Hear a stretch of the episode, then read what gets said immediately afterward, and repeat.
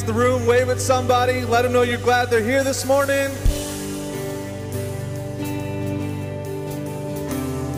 Aren't you glad to be here? And I've searched the world, but it couldn't fill me. Man's empty praise and treasures that fade are never enough. Then you came along and put me back together. And every desire is now satisfied here in your love.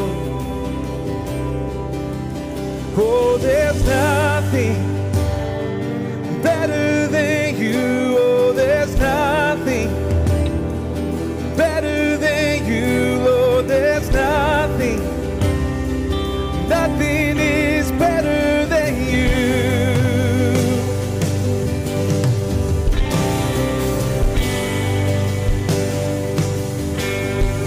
And I'm not afraid to show you my weakness, failures and flaws. Lord, you've seen them all, and you still call me friend. Cause the God of the mountain is the God of the valley.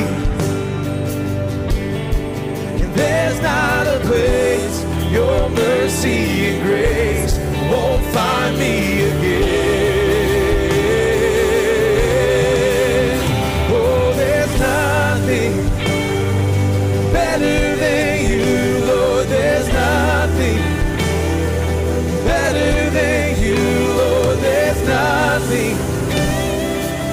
Nothing is better than you.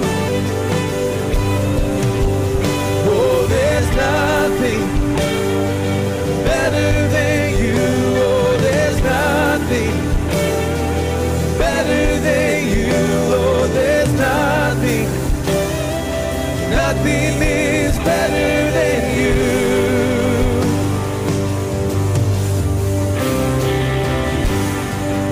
good? Amen.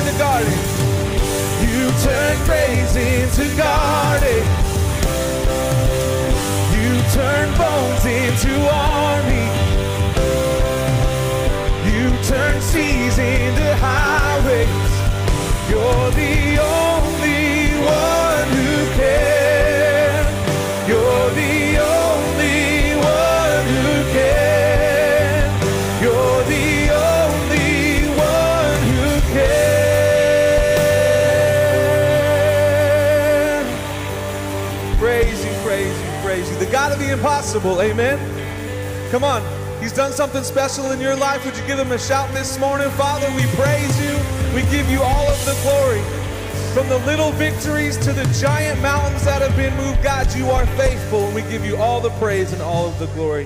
You are good, Heavenly Father.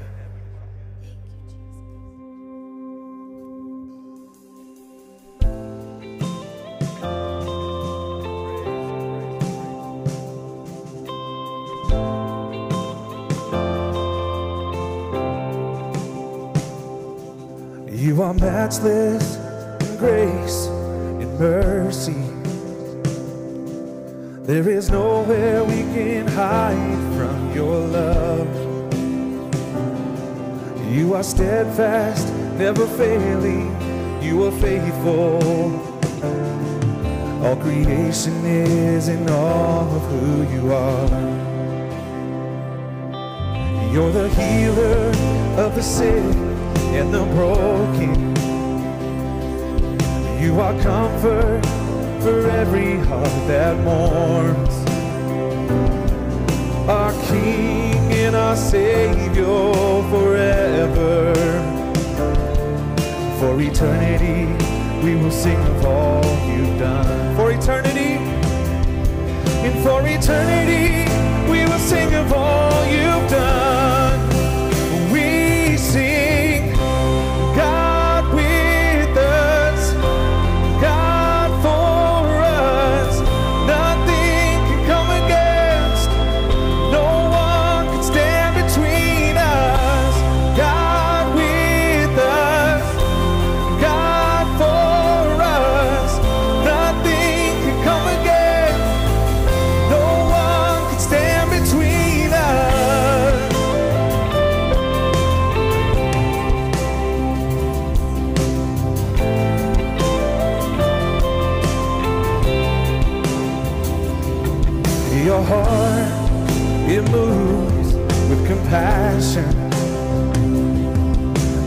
Life, there is healing in your love.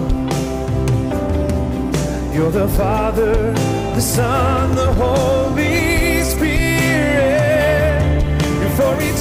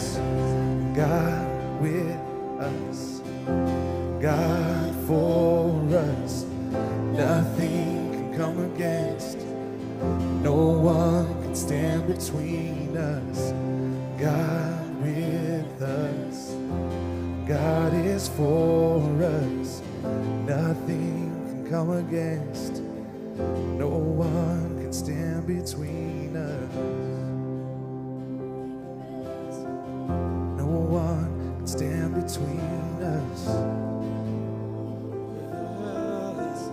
No one can stand between us. There is nothing that can separate us from the love of God. Nor height, nor depth, no any other created thing shall be able to separate us from the love of God. Would you lift your hands in this place this morning? Father, we love you. Thank you for sending your son. And we choose to love you because you first loved us. Oh, Father, we receive it. Take away any blinders, anything that's holding us back from following fully after you, from receiving fully from you. God, our hearts, our lives are yours. We choose to simply obey and follow your commandments because we love you. Praise you, Heavenly Father.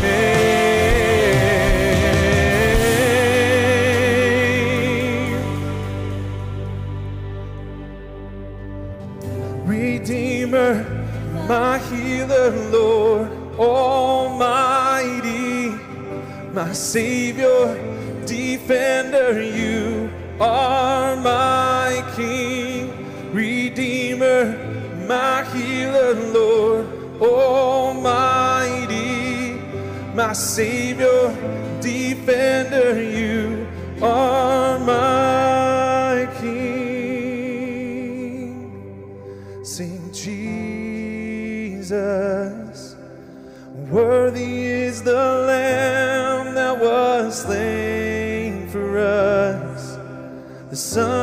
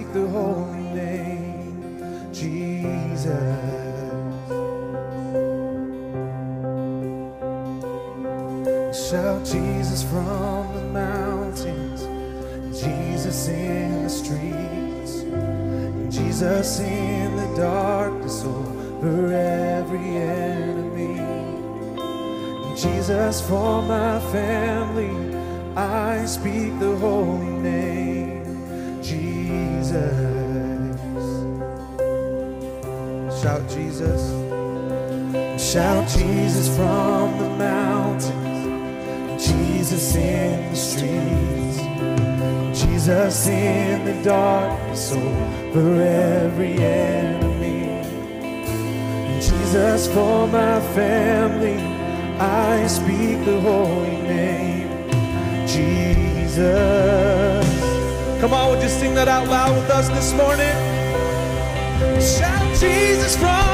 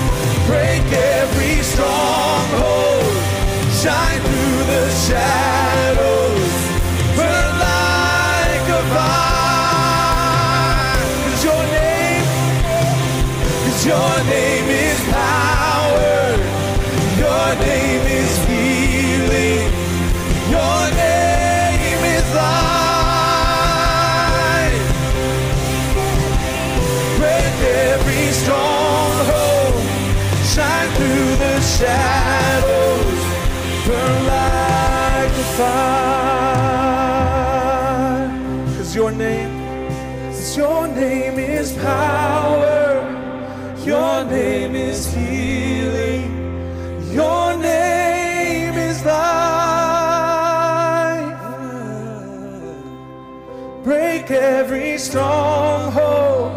Shine through the shadows. Burn like a fire. Thank the Lord. Hallelujah. Just want to share along that and then we're going to we're going to pray together. Hallelujah. See. No. Wrote something down this morning. I like how it said there for my family. You know, it's not just for our personal families, but it's also for our church family. It's for other believers, it's for others. You know, we shout, shout in the darkness. I had somebody say to me one time, Well, I'm not as strong in faith now as I was a few weeks ago. And I thought, Because you don't feel strong. Faith has nothing to do with feelings. You know, sometimes you can feel like darkness is so encroaching and holding on to you and pulling you down. And when you go, you know what? I am not moved by what I feel.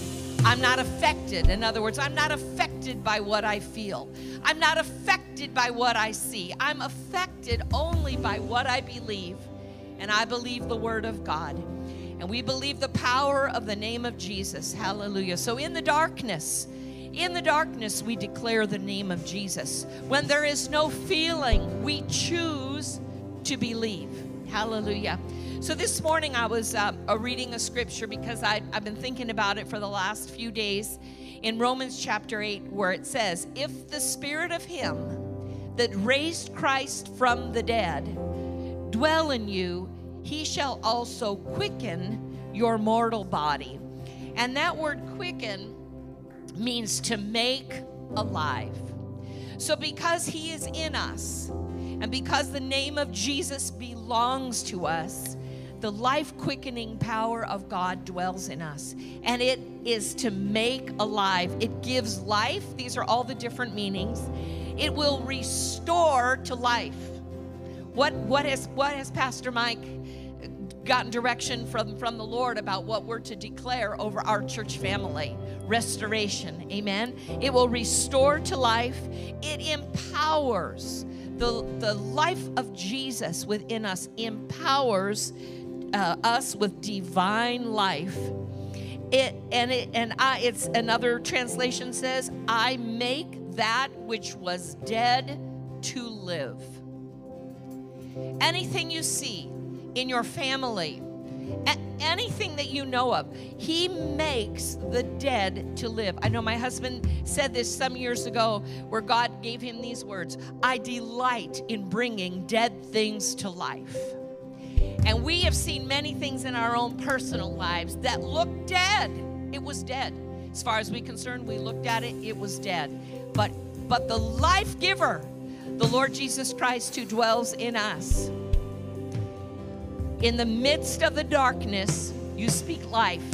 In the midst of the darkness, you thank God for life. Hallelujah. Another, there was a several that was really good. It means to revitalize. New life, to give new life and vitality. Interesting. That's a word I've, I've felt led over a, a number of years to speak over myself that I have vitality. Little did I know as being scriptural. It means to reinvigorate, regenerate, fortify, strengthen, bolster, prop up, help, regenerate, restore, revive. I like this one. Reawaken. Hallelujah. It also means to flourish. And that word is the same word as shalom. And shalom means the same thing, really, as the word salvation to restore, to, uh, to preserve everything that the word salvation means. Anyway, praise the Lord. So, Hallelujah. We have a number in our church who are facing physical challenges right now. And so we are just going to stand with them together, and maybe there are some in here as well. So um, if you are here today, and there's something, maybe it's physical or maybe it's something else that you are facing a challenge. If you want to just lift up your hand where you are, you may have already prayed about it and you're in faith. We're going to agree with you where, wherever you may be. Maybe it's a loved one of yours or you personally. If you want to raise up your hand, maybe you personally or a loved one. Okay, and then I want the rest of you, if you will, just to go around and look at those whose hands are raised. Hallelujah. And lay hands on them. And we're just going to declare life in the name of Jesus and restore with them. Hallelujah. Hallelujah. Thank you, Lord. Hallelujah. You told us, O oh Lord, in your word, to bear ye one another's burdens and so fulfill the law of Christ. And if one member hurts, we all hurt with them. One rejoices, we rejoice with them. But Lord, these today, that, that are represented here, their families, or whoever it is, whatever's going on in their life. We agree with them in the name of Jesus. We declare restore. We declare life. We thank you, Father, that the same Spirit of Him that raised Christ from the dead dwells in them, dwells in their family. And we thank you that He is reviving, revitalizing, quickening, reawakening restoring, that they we declare that they flourish. Hallelujah. Flourish. and Lord, we do this by faith because your word is true and we choose to believe your word. We choose. And now we thank you. We thank you for it, Father, that it's done. We thank you, Father, that you are working in it. You are working in them. Hallelujah. Hallelujah. You said in everything by prayer and supplication with thanksgiving. So, with thankful hearts, we thank you, Lord. We thank you, Father. Hallelujah. Hallelujah. Hallelujah. Hallelujah. Hallelujah. Hallelujah. Thank you for it. We count it as done in the name in the name of our Lord Jesus Christ, we thank you for it, Lord. Hallelujah, hallelujah. You're going to want you to sing that part, those parts again. Hallelujah. I'm going to have the worship team just sing those parts again, and this will be our our declaration. Amen. I maybe just you know.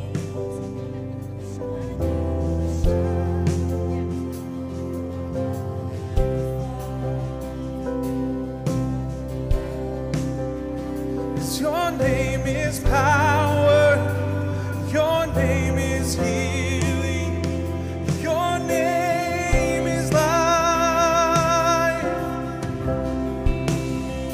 Break every stronghold. Shine through the shadows. Burn like a fire. Cause your name, cause your name is power.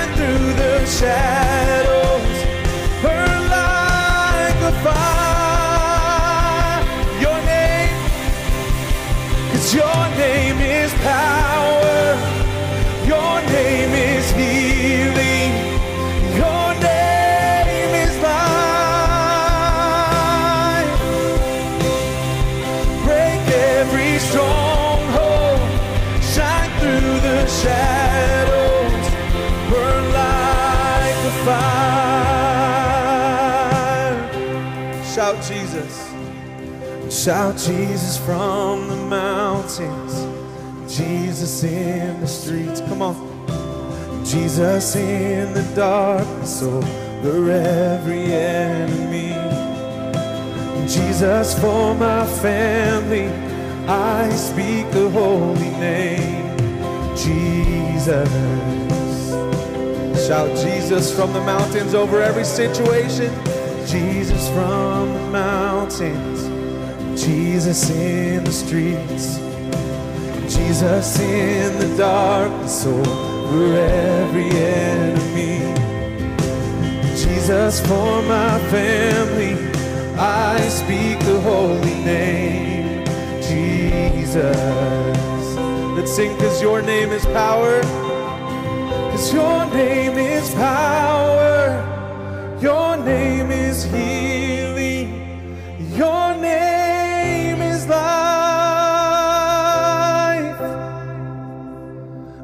Break every stronghold. Shine through the shadows. Burn like a fire.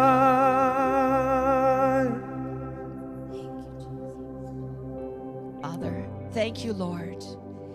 Thank you, Lord. You are good, and your mercy to heal, your mercy to save, your mercy to deliver endures forever. We receive it, and we thank you for it. Hallelujah. If you can agree with that, say amen. Amen. Praise the Lord. Well, we're going to dismiss the children and the youth at this time. They have Youth Takeover Sunday, so they can be dismissed to their classroom. Before you're seated, why don't you uh, introduce yourself to several people sitting around you? Give them a warm welcome and God bless you. Then you may be seated. For those of you who are worshiping with us, I think it's over here. I don't know. On uh, YouTube and Facebook, we're so glad that you're with us in the service today or watching later. God bless you. We know you're going to be ministered to. Amen.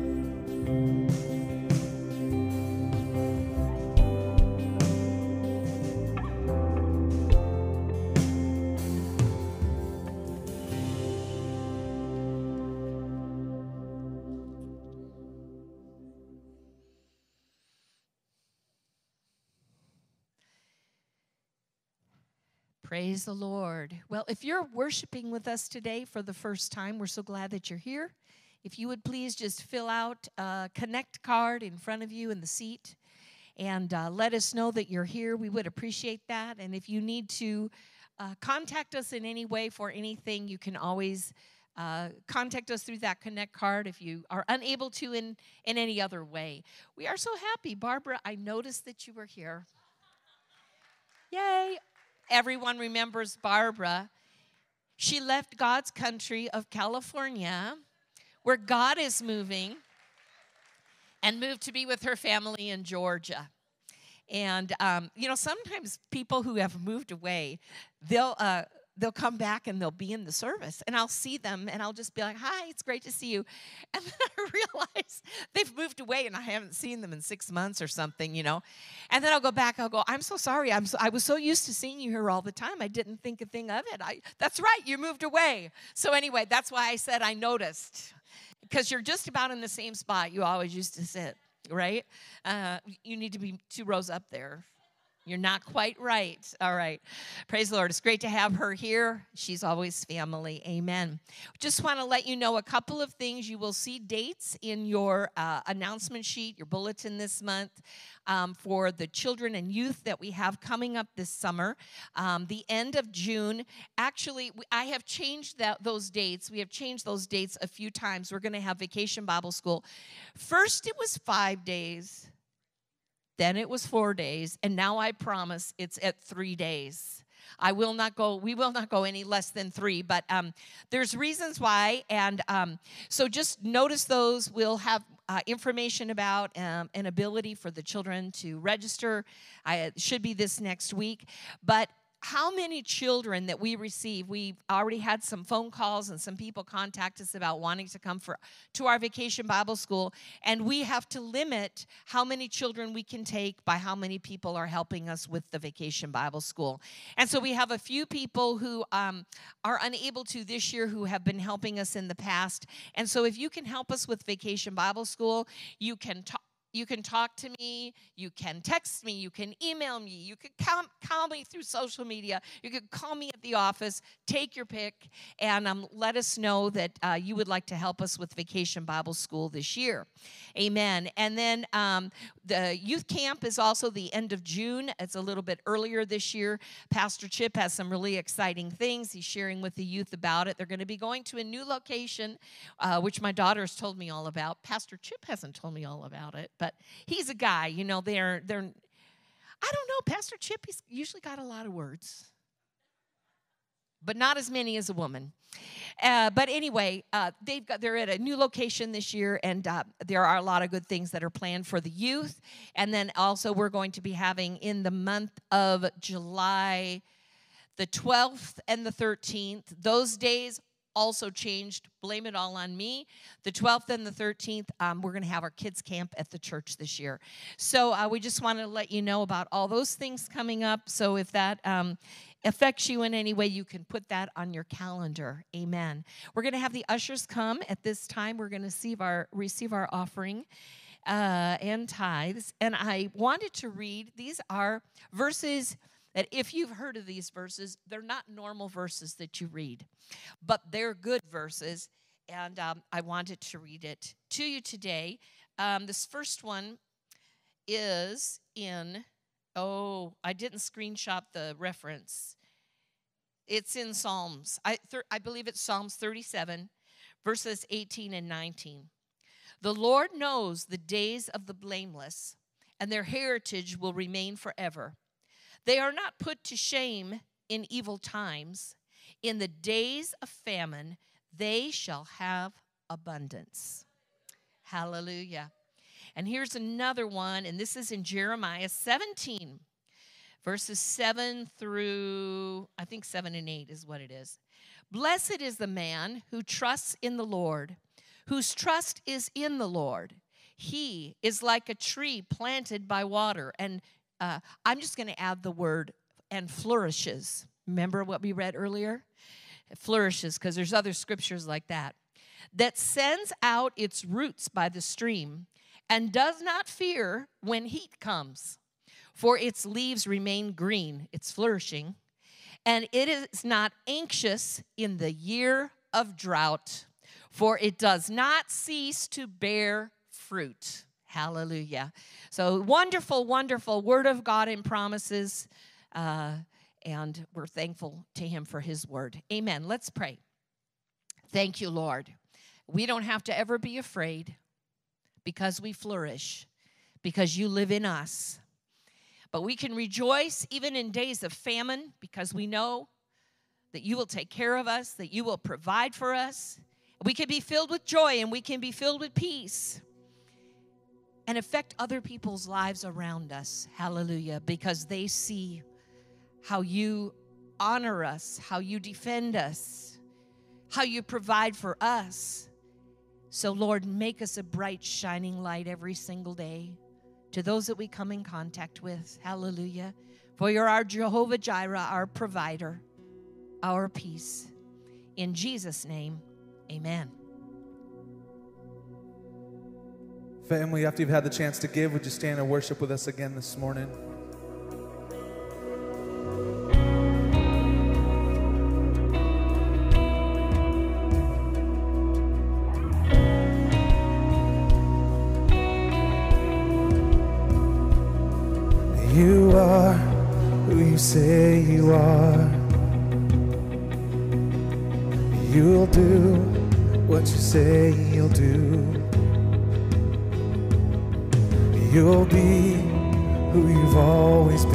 To us. Jesus.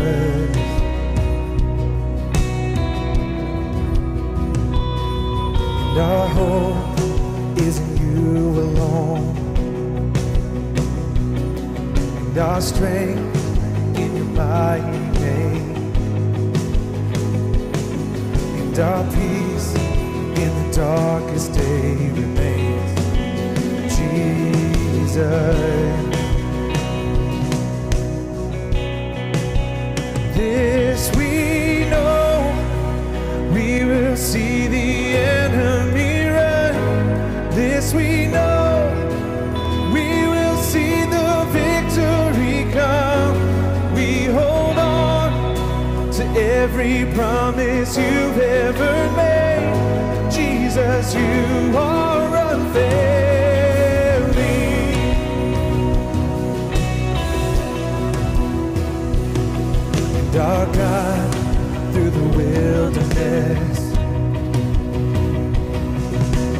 joy in the heaviness.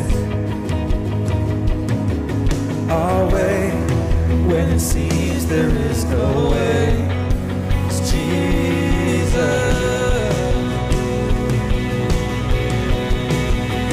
This we know.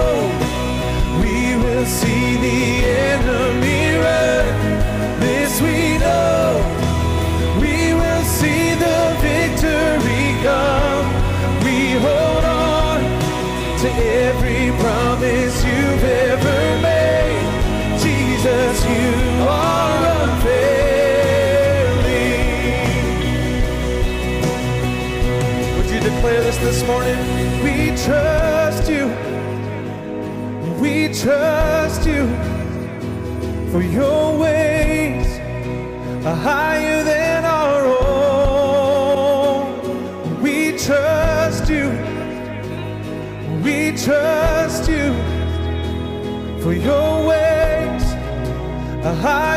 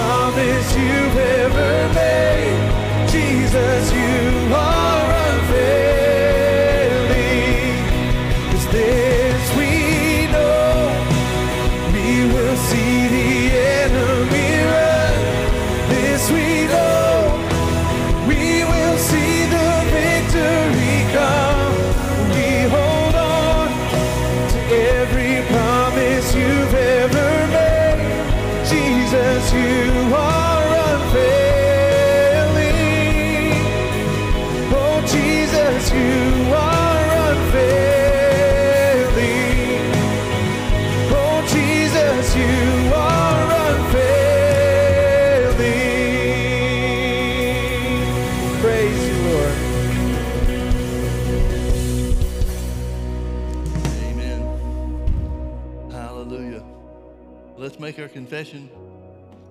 This is our year of Jubilee.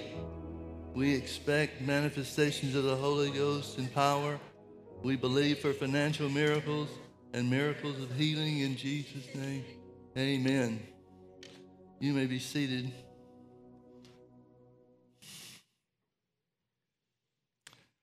I'm going to start this morning in John chapter 15. There's some scriptures here that the Lord has uh, prompted me to meditate on and, and focus on for the last several weeks. John chapter 15, verse 7 If you abide in me and my words abide in you, you shall ask what you will, and it shall be done unto you. Herein is my Father glorified that you bear much fruit, so shall you be my disciples. the Lord spoke something to me. Um, I think it was Tuesday. I was minding my own business. I wasn't praying. I wasn't, I talked to God all the time, but I wasn't doing anything out of the ordinary that I don't normally do. And um,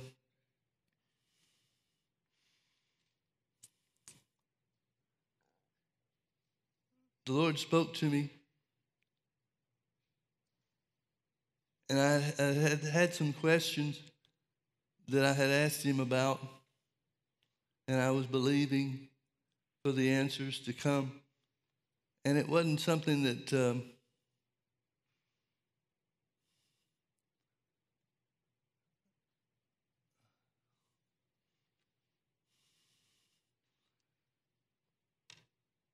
the Lord spoke to me as an answer to a question that I had presented to him weeks before.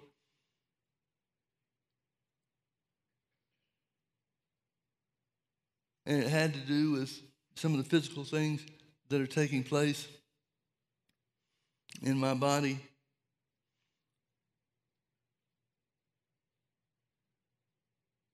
And the Lord said, You are under my hedge of protection.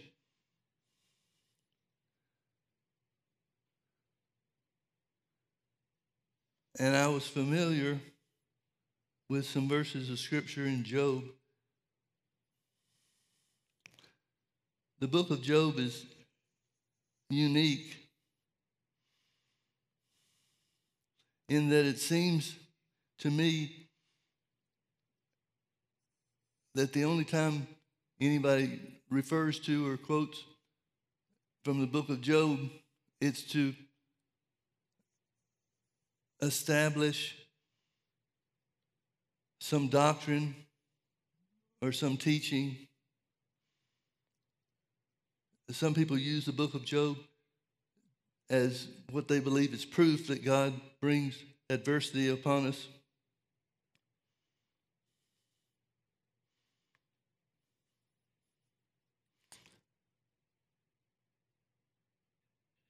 But the book of Job is something that we cannot establish the context for. Bible scholars agree that the book of Job is the oldest book of the Bible. It doesn't mean it was written before the book of Genesis, but the things that take place in it are of a time that we can't identify.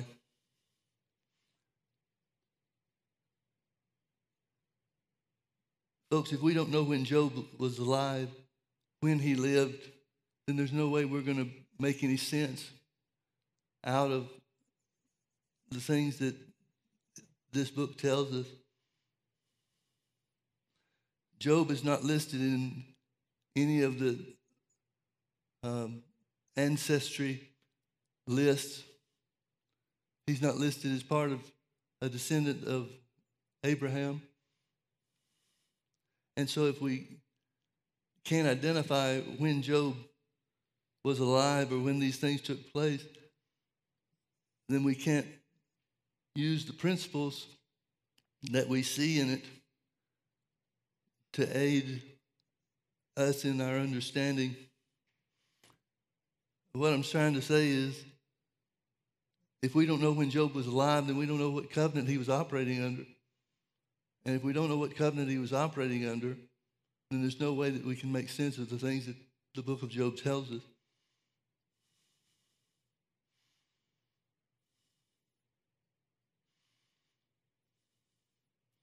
In Job chapter 1, verse 8, the Lord said unto Satan, Hast thou considered my servant Job, that there is none like him in the earth, a perfect and an upright man? one that fears God and eschews, evil. Then Job answered the Lord, and said, Does not Job fear, fear God for naught? Hast thou not made a hedge about him and about his house and about all that he hath on every side? Thou hast blessed the work of his hand, and his substance is increased in the land.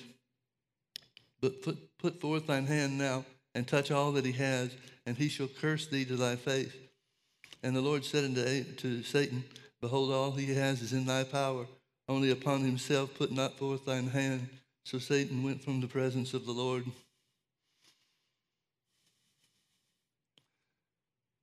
God put a hedge about Job, about all that he had, about his house. He blessed the work of his hands, and his substance it was increased in the land.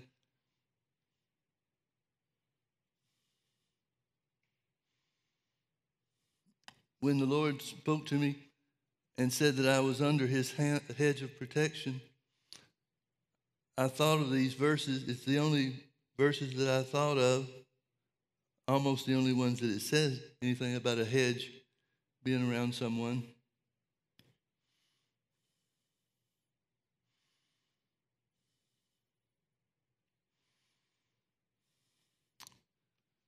And Satan tells us through these verses of the purpose of adversity and trouble.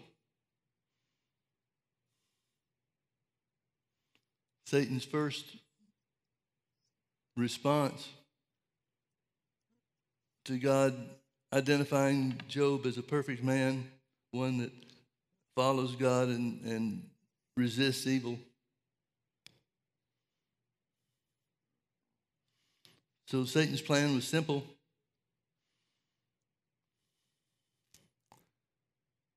If trouble comes, then people turn loose of the things of God.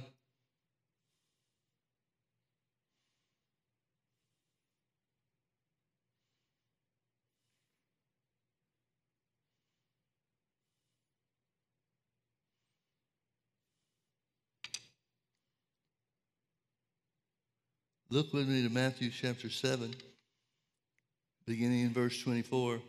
Therefore, whosoever heareth these sayings of mine and doeth them, I will liken him unto a wise man which built his house upon a rock. And the rains descended, and the floods came, and the winds blew and beat upon that house, and it fell not, for it was founded upon a rock. And everyone that heareth these sayings of mine and doeth them not shall be likened unto a foolish man which built his house upon, sand, upon the sand. And the rain descended, and the floods came, and the winds blew and beat upon that house, and it fell, and great was the fall of it. I grew up in a denominational church, Baptist church, Southern Baptist church. And I was very involved in the programs that they had. We had Sunday school, and then we had the, the Sunday morning service, and then on Wednesday nights, there was a, a another adult service, and there were uh, youth groups and different things like that taking place. And so until from the time that I was about six through age 18 or 19, I was in church two or three times a week.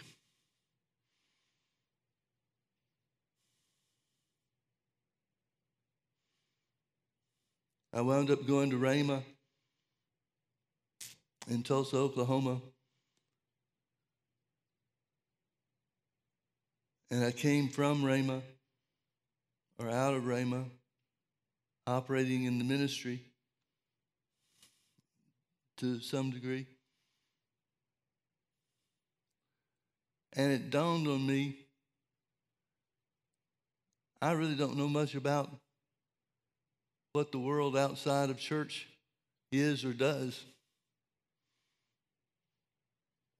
And simple things, simple scriptures, just like that we read in Matthew 7 Whoso heareth these sayings of mine and doeth them, I will liken him unto a wise man which built his house upon a rock. Most of the church world doesn't know what building your house on the rock means. And there are other scriptures, like, for example, James chapter 1, verse 22. But be ye doers of the word and not hearers, only deceiving yourselves. Most of the church world doesn't know what it means to do the word.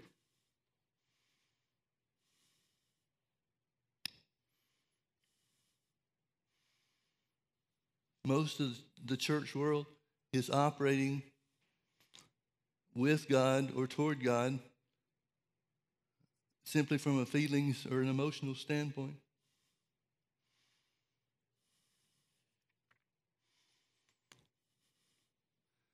So in John chapter 15, where we started,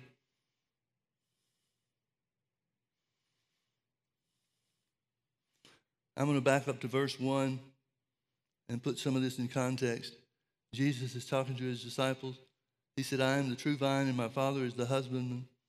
Every branch in me that beareth not fruit, he taketh away, and every branch that beareth fruit, he purges it, that it may bring forth more fruit. This word purges means to cleanse. It's the same word in verse 3. Now you are clean. That's the word purges. Now you are clean to the word which I have spoken unto you. Abide in me, and I in you. As the branch cannot bear fruit of itself except it abide in the vine, no more can you except you abide in me. This word abide means to dwell. So he says, Abide or dwell in me, and I in you. He's got to be talking about something more than just salvation. He can't be just saying, now stay saved. He's talking about growth, he's talking about spiritual development. I am the vine, you are the branches. He that abideth in me, and I in him, the same bring forth, bringeth forth much fruit, for without me you can do nothing. If a man abide not in me, he is cast forth as a branch and is withered, and men gather them and cast them into the fire, and they are burned. Verse 7 If you abide in me, and my words abide in you, you shall ask what you will, and it shall be done unto you. Herein is my Father glorified, that you bear much fruit so shall you be my disciples. Abiding in him has something to do with the word growing in your heart. Abide in me, and my words abide in you. If you do that, then you shall ask what you will, and it shall be done unto you. Herein is my Father glorified. God's glorified when you get answers to your prayers.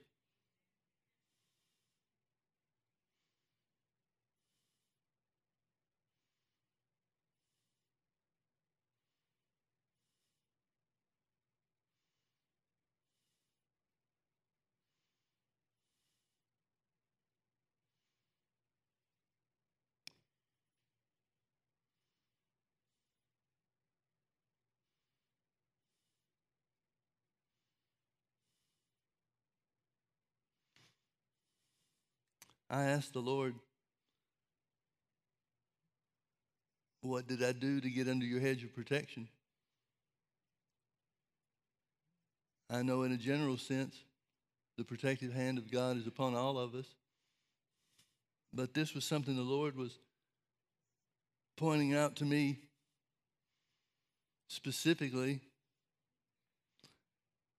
And so I assumed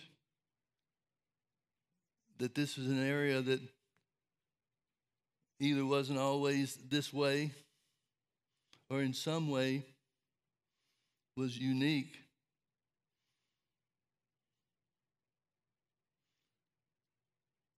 In Psalm 8, verse 2, it says, Out of the mouths of babes and sucklings thou hast ordained strength because of thine enemies, that thou mightest still the enemy and the avenger. When I consider thy heavens, the work of thy fingers, the moon and the stars which thou hast ordained, what is man that thou art mindful of him, and the Son of Man that thou visitest him? For thou hast made him a little lower than the angels. The word angels is the word Elohim. It's talking about being made a little lower than God, and hast crowned him with glory and honor. Thou madest him to have dominion over the works of thy hand. Thou hast put all things under his feet.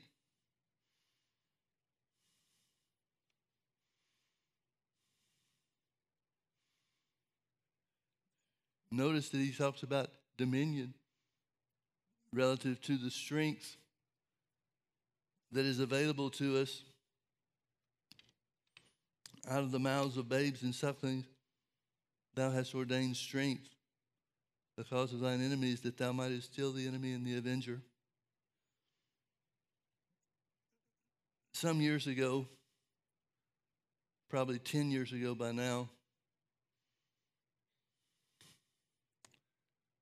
I got in the habit of walking about five miles a day.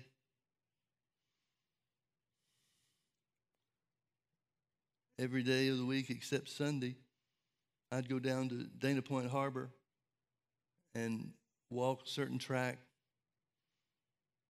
that was about five miles long.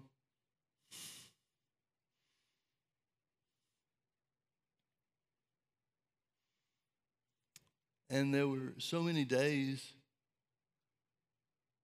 I would use it as an opportunity to spend time with God.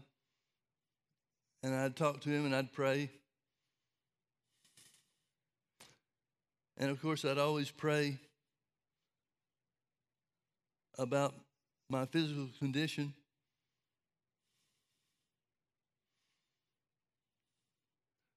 But I don't know if you found this out yet.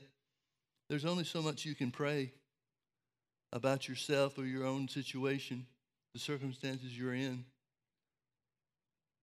without running into the definitive promise of God that takes care of your situation. Once you get to that place, if you continue to pray, you're praying in unbelief. And so I would remind God of the scriptures that tell us about his healing mercy. I would make a confession about healing. And in the rest of the time, I would just sing little choruses about not being under the curse of the law and so forth, little spirit given or spirit led songs.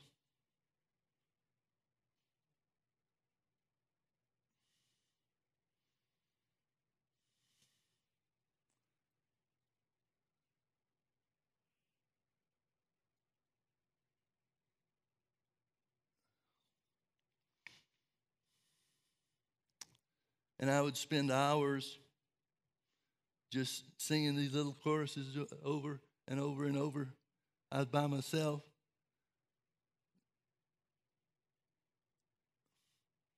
And the Lord reminded me of all those songs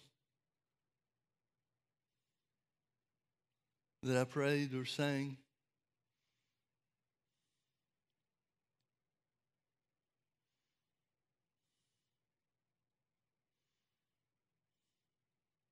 And I came to understand that those songs of thanksgiving thanking God for the answer rather than just asking Him for an answer.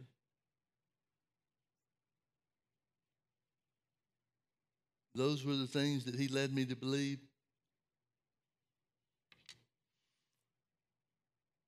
Put me under that hedge of protection. In Second Chronicles chapter 20, it tells us about Jehoshaphat and the people of Israel facing an overwhelming enemy force.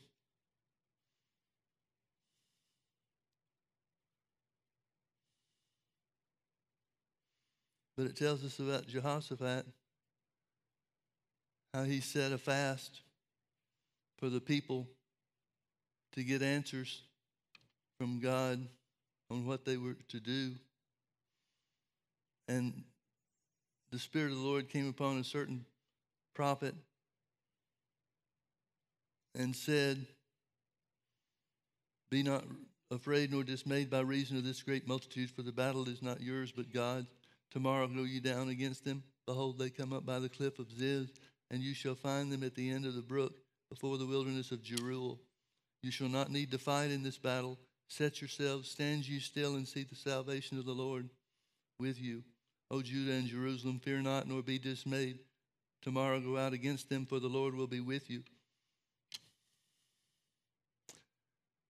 And they woke up the next morning, verse 20, and they went forth into the wilderness of Tekoa. And as they went forth, Jehoshaphat stood and said, Hear me, O Judah, the inhabitants of Jerusalem. Believe in the Lord your God, so shall you be established. Believe his prophet, so shall you prosper. And when he had consulted with the people, he appointed singers unto the Lord that should praise the beauty of holiness as they went out before the army, and to say, Praise the Lord, for his mercy endures forever. And when they began to sing and to praise, the Lord set ambushments against the children of Ammon, Moab, and Mount Seir, which were come against Judah, and they were spitten, smitten. For the children of Ammon and Moab stood up against the inhabitants of Mount Seir, utterly to slay and destroy them. And when they had made an end of the inhabitants of Seir, everyone helped to destroy one another. And when the Lord, Judah came down toward the watchtower in the wilderness, they looked upon the multitude, and behold, there were dead bodies fallen to the earth, and none escaped. And when Jehoshaphat and his people came to take away the spoil of them, they found among them in abundance both riches with the dead bodies and precious jewels which they stripped off for themselves, more than they could carry.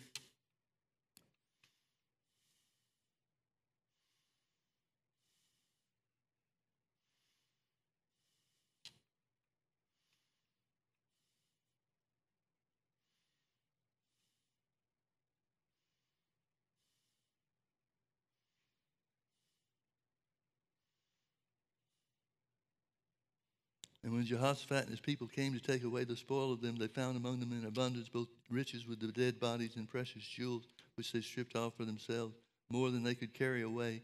And they were three days in gathering of the spoil, it was so much.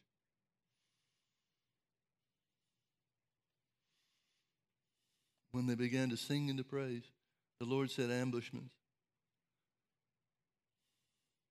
God's protection, which was prophesied the day before,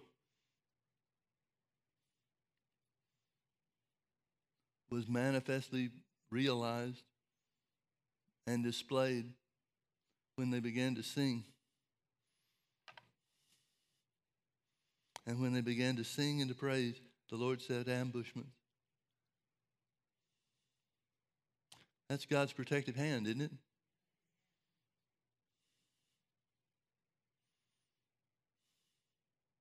We see the same thing in Acts chapter 16. Paul and Silas go to the city of Philippi at the direction of the Lord. They wind up casting the devil out of this little girl that was telling fortunes and making money for her owners.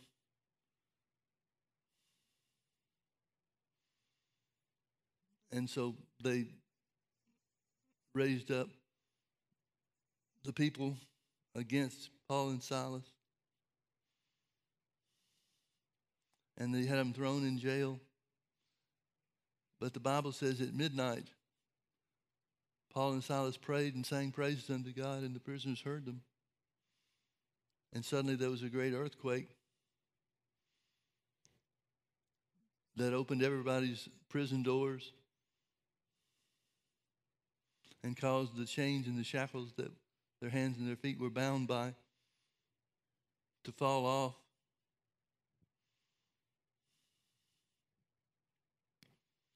Wonder what this story would have turned out to be if they had just prayed and not prayed and sang praises.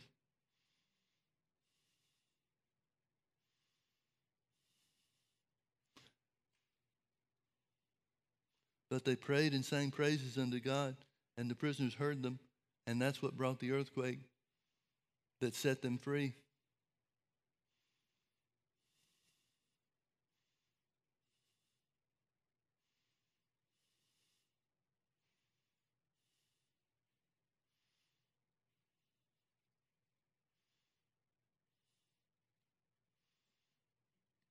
Proverbs chapter 4,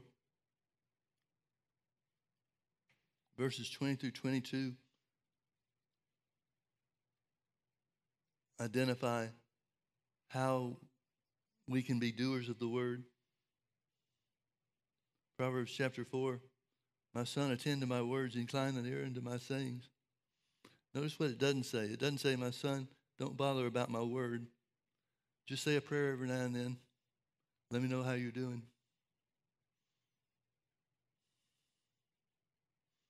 Let them not depart from thine eyes. Keep them in the midst of thine heart, for they are life unto those that find them, and health to all their flesh. Life and health is part of God's protection, isn't it?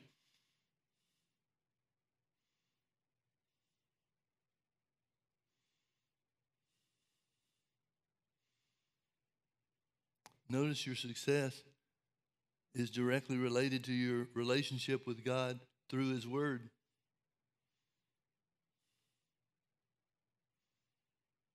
You're never going to know God just through prayer.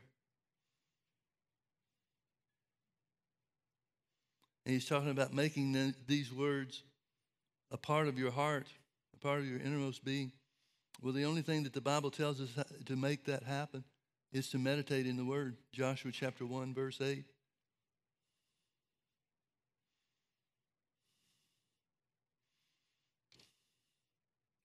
God gave Joshua the key to success.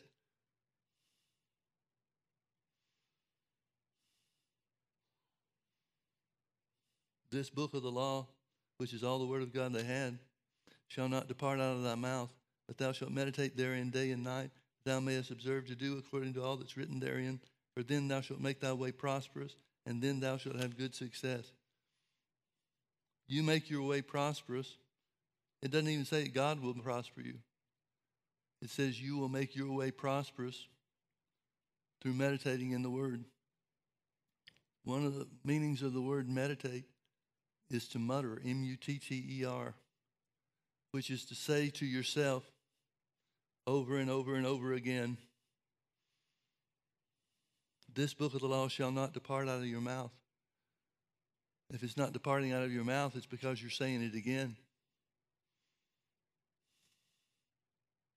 This book of the law shall not depart out of thy mouth, but thou shalt meditate or mutter or say to yourself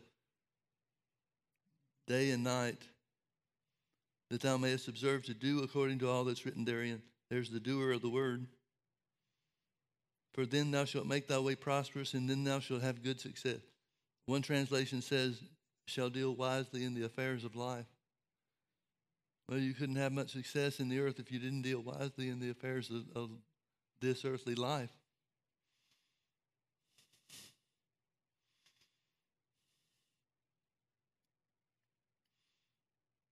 My son, attend to thy words, incline thine ear unto my sayings. Let them not depart from thine eyes, keep them in the midst of thine heart, for they are life unto those that find them, and health to all their flesh. Keep thy heart with all diligence, for out of it are the issues of life. Put away from thee a froward mouth and perverse lips put far from you. He's still talking about confessing the word, speaking the word.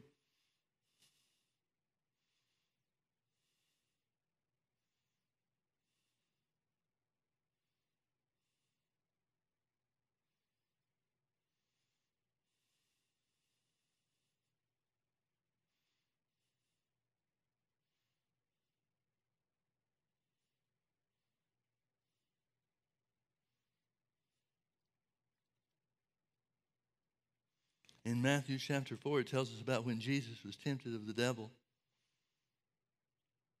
Verse 1 Then was Jesus led of the Spirit into the wilderness to be tempted of the devil. And when he had fasted 40 days and 40 nights, he was afterward a hungered. And when the tempter came to him, he said, If thou be the Son of God, command that these stones be made bread. But Jesus answered and said, It is written, Man shall not live by bread alone, but by every word that proceedeth out of the mouth of God. Folks, when Jesus came in contact with the devil, and when he was tempted of the devil, he spoke the word. He didn't ask for time to go gather the scrolls and see if he could find something that would help him. He knew that the answer to strength and victory was the confession of the Word of God. Jesus answered and said, It is written, Man shall not live by bread alone, but by every word that proceedeth out of the mouth of God. Then the devil took him up to the holy city and set him on a pinnacle of the temple and said unto him, If thou be the Son of God, cast thyself down, for it is written, He shall give his angels charge concerning thee, and in their hands they shall bear thee up, lest at any time thou dash thy foot against a stone. Then said Jesus unto him, It is written again, Thou shalt not tempt the Lord thy God. The devil quoted scripture back to Jesus, and Jesus responded, It is written, Thou shalt not tempt the Lord thy God. Again, the devil took him up to an exceeding high mountain and showed him all the kingdoms of the world and the glory of them, and said unto him, All these things will I give thee if thou wilt fall down and worship me. Then said Jesus unto them, unto him, Get thee hence, Satan, for it is written, Thou shalt worship the Lord thy God, and him only shalt thou serve. Then the devil left him, and behold, angels came and ministered to him. Now, folks, if Jesus is not our example for what to do when we face temptation and adversity, then who would be our example? And Jesus responded to the devil's attack or temptation by quoting the Word of God, the Word that he had already put inside of him.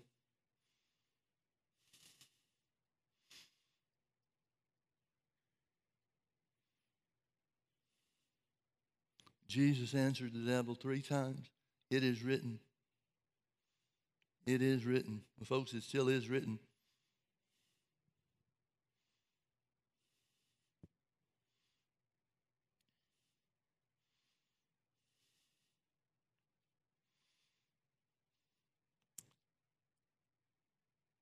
I think most of us may have an idea or thinking that Jesus, being the Son of God, was so filled with power that he just didn't have, have to have much to do with the devil. But when Jesus was face to face with Satan, he relied on the Word of God, the written Word of God. Jesus lived by, when he was here on the earth, he lived by the same principles that the Bible tells us and instructs us concerning temptation. It is written. It is written. It is written.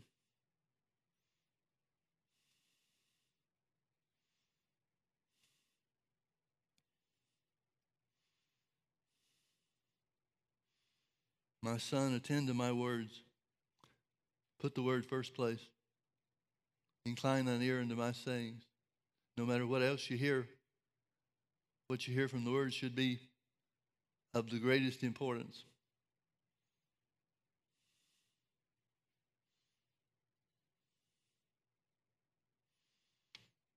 Let them not depart from thine eyes. See yourself with the answer, in other words.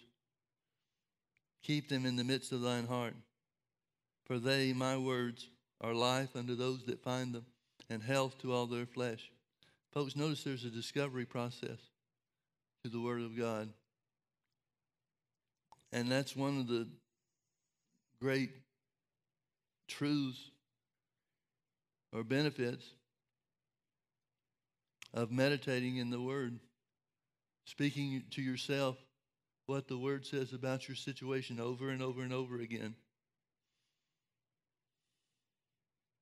You'll find the answer and the healing power of God. Keep your heart with all diligence, for out of it are the issues of life. The growth of your inner man, your spirit being, is more important than anything else we could do in this world. Keep your heart with all diligence. Put that first place. Put away from thee a froward mouth and perverse lips. Put far from thee. the froward mouth and the perverse lips is a reference to speaking something other than or contrary to the Word of God.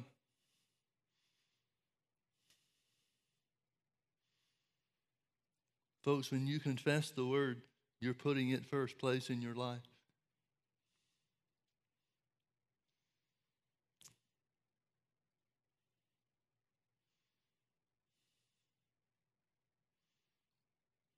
My son, attend to my words, incline thine ear unto my sayings. Let them not depart from thine eyes, keep them in the midst of thine heart. For they are life unto those that find them, and health to all their flesh. That, folks, is the, the principle to being a doer of the word. If you're being a doer of the word, you're going to attend to his words and put those words first place. If you're doing the word, you're going to listen to the word above anything else. If you're doing the word, you're not you're not going to let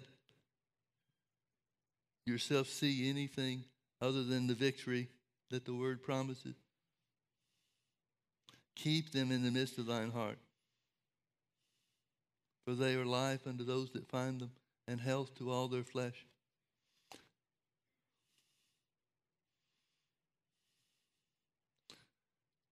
Folks, this is the basic, bare bones instruction that God word, God's word gives us to put us over in life. We're not living in a world or a covenant relationship with God where the devil doesn't have the right to attack us. He does.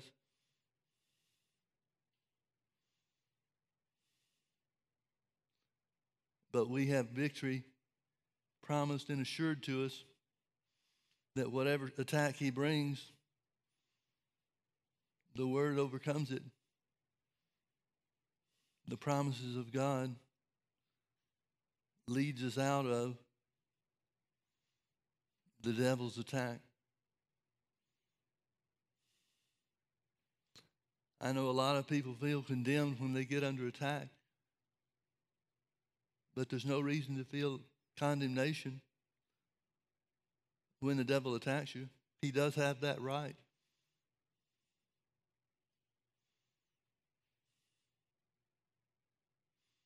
But he doesn't have the right to stay.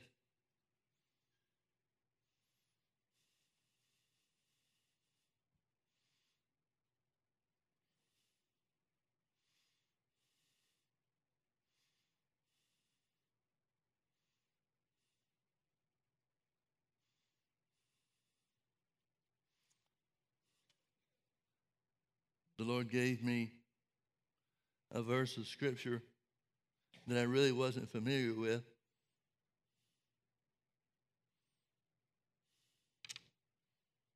It's in Isaiah chapter 10, verse 27. And it shall come to pass in that day that his burden shall be taken away from off thy shoulder, and his yoke from off thy neck, and the yoke shall be destroyed because of the anointing. Again, the devil has a right to attack us.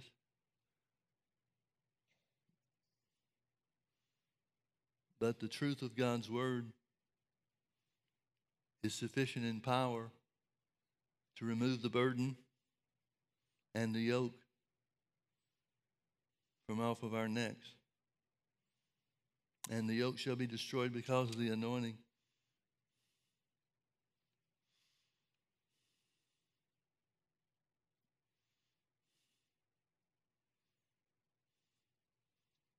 I dreamed this verse just as I was waking up, that place between awake and asleep. The Lord gave me the first part of this verse. And his burden shall be taken off of thy shoulder, and his yoke from off of thy neck.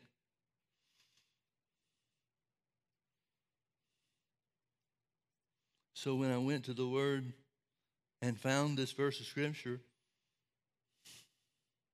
the last part, and the yoke shall be destroyed because of the anointing, was a verse of Scripture that Brother Hagin used almost constantly.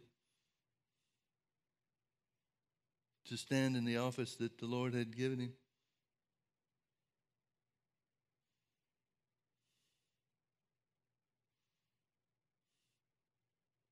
And that had special meaning to me because of my relationship with him.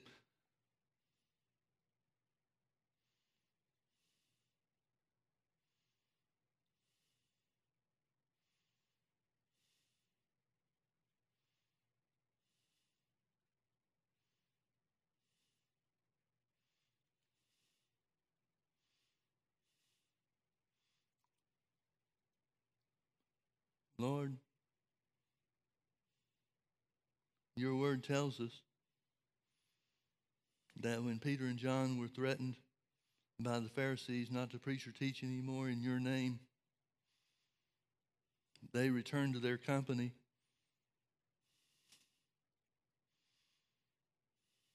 And they prayed.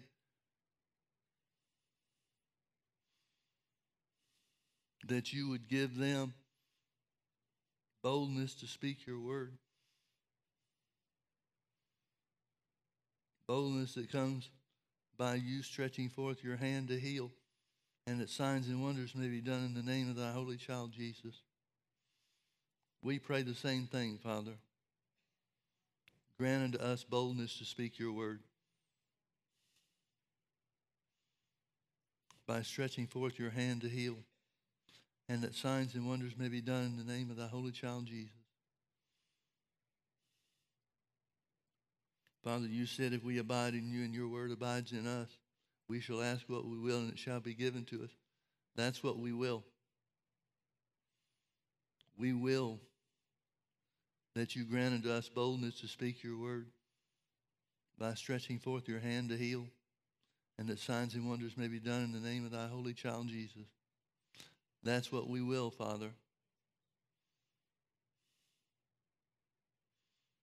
So we speak and say, Restore. And we thank you, Father, for giving us a special degree of boldness that manifests your healing power.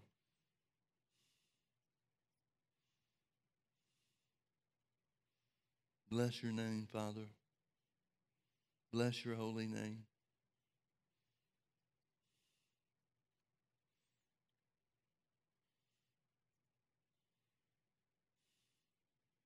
Thank you, Father, that the yoke is destroyed because of the anointing.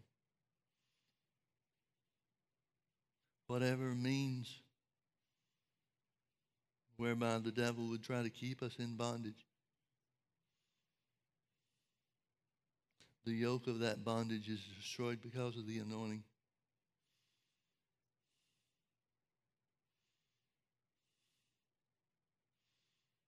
Thank you, Father. Thank you that this is our year of Jubilee.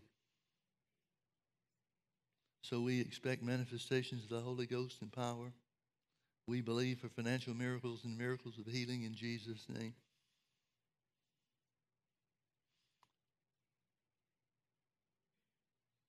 Thank you, Father, that that's what we'll have.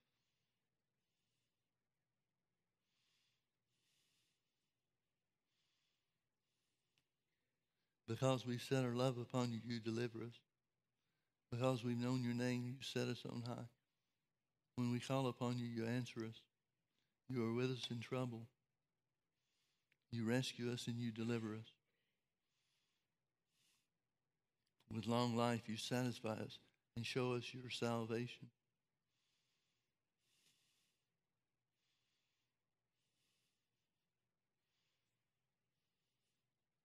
Blessed be your name, Lord. Let's all stand together and let's just spend a few minutes and thank Him for what we've asked Him for. Father, according to your word, we have made these petitions known unto you. Father, we thank you for your hedge of protection around each and every one of us and those that are a part of this church but are not here today. Thank you, Lord. Thank you for restoration. Thank you, Father, for the anointing that breaks the yoke. Thank you, Father, for boldness that brings about healing miracles.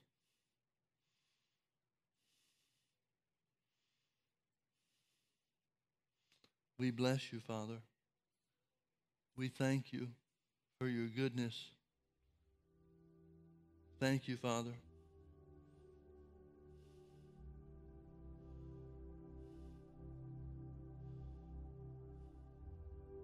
We thank you that we're not under the curse. For Jesus has set us free. For sickness, we have health. And for poverty, we have wealth. Since Christ has ransomed us.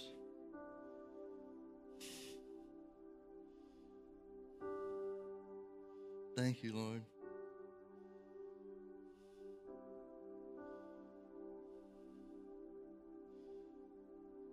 Restore. Restore.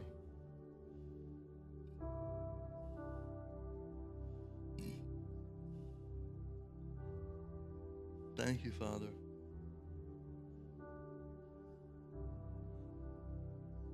Blessed be your name, Lord Jesus.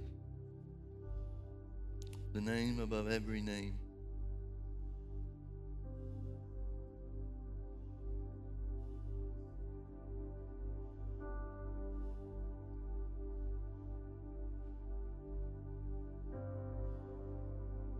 Thank you, Father. We bless your holy name.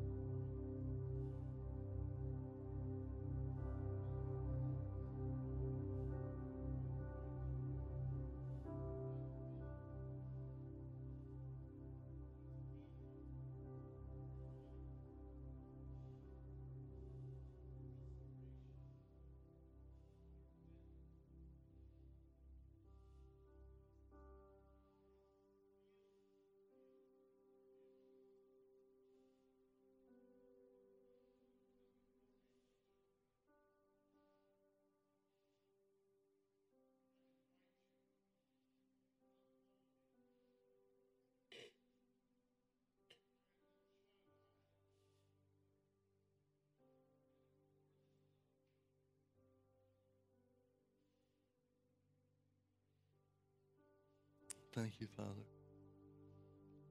We thank you, Lord. We thank you that the victory is ours. We thank you for moving in our church and upon our church people.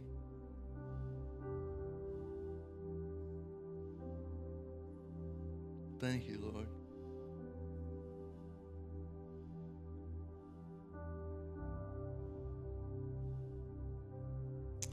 Blessed be the name of the Lord.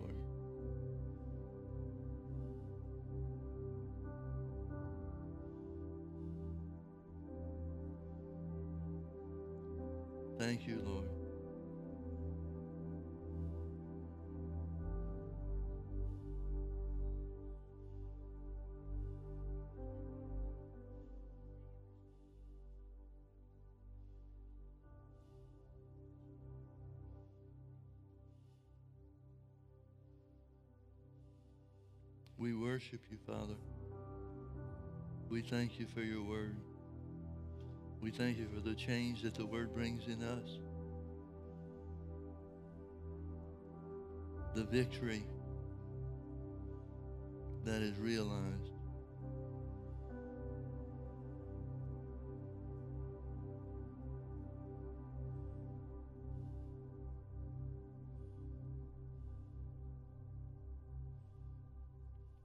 Blessed be the name of the Lord.